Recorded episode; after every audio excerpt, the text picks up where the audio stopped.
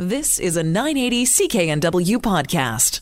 Time uh, to take a look at uh, provincial politics. And one of the things we've been hearing about uh, since uh, the last election was the upcoming vote on perhaps changing the way we elect our politicians in BC. The irony, though, is the process where we could change how we democratically choose politicians many would say is anything but democratic. And that is the focus of a piece written by Global BC's chief political reporter, Keith Baldrey. And he joins us on the line to talk a bit more about that. Keith, hello to you. Good morning, Jill. Good morning. Uh, there's been a fair amount of criticism. I think your uh, piece sums it up quite well in uh, a lot of secrecy and a government now deciding to uh, decide or deciding to, to pull experts and decide what type of system we're voting on rather than letting the people decide that? Yeah, well, it remains to be seen whether the government's going to do it. But the NDP caucus, the government caucus, and the Green Party caucus, in conjunction with each other, had a joint submission uh, to the whole engagement process, the input process about uh, how you think the referendum should be conducted. And they're arguing, their position is that, uh, and it's an important piece because this is the government caucus talking, their argument is there should be one question about whether or not you want to basically keep first past the post system or whether you want to switch to proportional representation. But then the fine details, the fine point, the fine print, uh, would be left up to experts appointed by the NDP government uh, to decide exactly what form of proportional representation, what model we would actually use. So if, if people did vote to switch to a, a new model, uh, that would be it. It would be up to the experts, handpicked by a government, to decide what model uh, to be used. And there are there's really a great variation in types of models of proportional representation. I mean, you you can actually get a, a heated debate between uh, passionate defenders of one system versus passionate defenders of another system. There's mixed member, which is a, a one of the more common uh, uh, systems, which would have you know basically roughly half elected and half appointed by political parties. Uh, single transferable vote, which I won't even begin to describe and, and, try to explain because that was voted down a few years ago.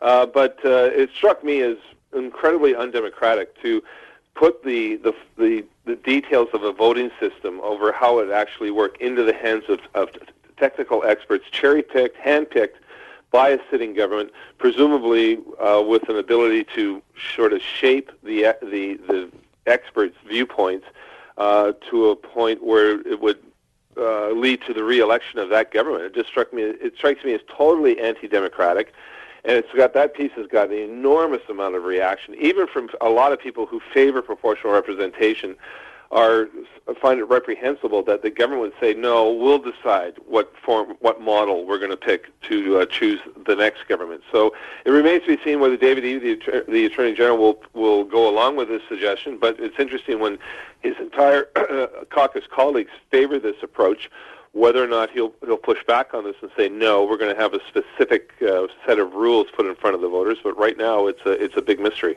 Uh, because you're right, it's it's it's absolutely mind-boggling that uh, that this is a government. They're not choosing the system that perhaps is best for the province, even if they say that's it. It's choosing the system that best benefits the government in power at the time. Yes, ex- exactly. I mean, I the government's basically saying, trust us. We'll decide the rules on behalf of everybody. And when a government says trust us, trust me, I just say no. I'm not going to trust you.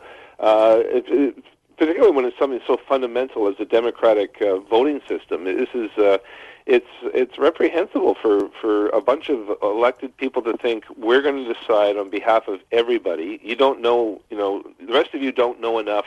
You can't be trusted to decide the questions here. We're going to decide on your behalf, and it's incredibly elitist it's incredibly exclusive and it's uh, it's anti-democratic. Again, I think now uh, Eby's been warned by by the reaction this is getting that don't go there. One of the suggestions has been hold one referendum. Do you want to switch to another system? If people say yes, we want to switch to another system, then hold a second referendum on a specific system. What we had in the past, Joe, was a citizen, what was called the citizens' assembly that got together, you know, and hammered out uh, through arguments what system they thought was best to put in front of the people. That was put in front of the people. That was a single transferable vote. It was ultimately defeated, but that was a democratic process. And I think uh, I, th- I hope this time this is what happens again. That there's one vote on whether people want to switch to a different system, and then a second vote on a, on switching to a particular system. Because as I say, there are fundamental differences between different proportional representation models. And for a government to think we know best, we're just going to uh, ask our friends which one uh, we want to uh, uh, institute is just unacceptable. And you mentioned this uh, in the piece as well, and uh, others have been talking about this. Even the online survey to get public views on the voting system. If you took that survey, you saw how one-sided it was. Oh, yeah. The questions, I mean, it was ridiculous. It was it was heavily skewed to uh, leading to an output of uh, favoring uh, switching to proportional representation. A lot of questions were premised on on the assumption that first past the post was unacceptable, was unfair, was not good, or was based on the premise that somehow proportional representation was so much better, so much uh, more uh, uh, representative of democracy that question after question it was multi-question. I took it myself and I thought, this is you're leading me down a path towards favoring proportional representation, even though I may not want to go there. So. Uh, this is uh, the government's been accused of stacking the deck by many people in favor of proportional representation. I don't think they're doing themselves any good with this approach. They're being secretive, uh, they're being manipulative, and now with this this this caucus submission, which is incredibly anti-democratic, I think people. I, you know, I was up in the Peace River yesterday, uh, Jill, talking to uh, uh, a group in uh, Dawson uh, Creek, and they've got their backs up about this because they realize under proportional representation, the Peace River, which is this vast geographical area of the province, that, which has two MLAs, will lose their, their representation in the legislature because they just don't have enough people. First past the post protects the the sparsely populated but big um, and important areas of the province, with the north and the northeast and the northwest. Uh, have MLAs that will disappear under proportional representation, and they'll have relatively little uh, local representation. So they suddenly are interested in this this process. Uh, this debate is just heating up now. Uh, it's going to go on for some time because the referendum's in the fall. But uh, I'm, I'm glad at least that people seem to be getting engaged in this process because it is a huge potential change to how we elect governments in this province. And I just hope uh, we don't allow a government to sort of set, put the, make sure the fix is in to ensure that the rules suit them and no one else. No, I- exactly. Uh, do we know too? There was some talk about the the threshold itself was lowered from the last time we had a, a referendum on uh, on what the uh, percentage needed to pass it. There was also some talk about a voter turnout, and there were concerns of people saying that that there should also be a threshold for that as well, because otherwise, if it is a low voter turnout, do we really want ten percent of the population changing how we vote? That is that is an incredibly important question, and that's exactly a scenario that could develop, Jill. I mean, this is going to be a mail-in ballot.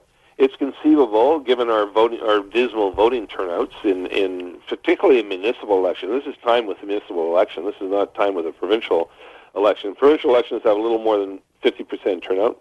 Municipal elections can have as you know, little as 30% turnout. Uh, so you could have a, a situation where you a 30% turnout and half of those people change the voting system, which means 15% of the of the people of the province change from a system that we've been using for more than 50 years uh, with various results, and we've had all sorts of gov- parties elected as government. Uh, to one that no one's we've never tried before, and it's uh, that's alarming as well. That that the, David Eby has set a 50% plus one threshold, uh, when in the past it's been 60%.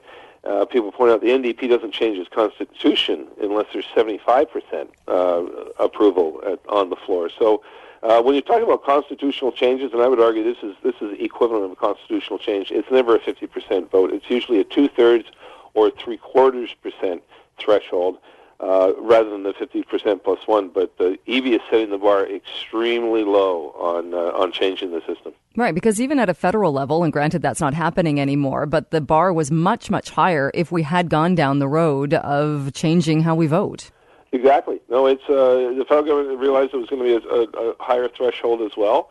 Uh, this is the lowest of all possible thresholds, and again, given that it's a, it's time with a municipal vote where people really don't vote, and it's a mail-in ballot, which is again requiring people to go the extra a few steps and fill out something and put it in an envelope and send it in. It's uh, I think the turnout's going to be very low, and the potential exists for uh, for literally a small percentage of the population uh, potentially changing the way we vote. Uh, which is why I think there's going to be a court challenge to this, uh, Joe. I think I think someone's going to go to court, challenge the validity of this entire process, and uh, they'll hammer it out in court.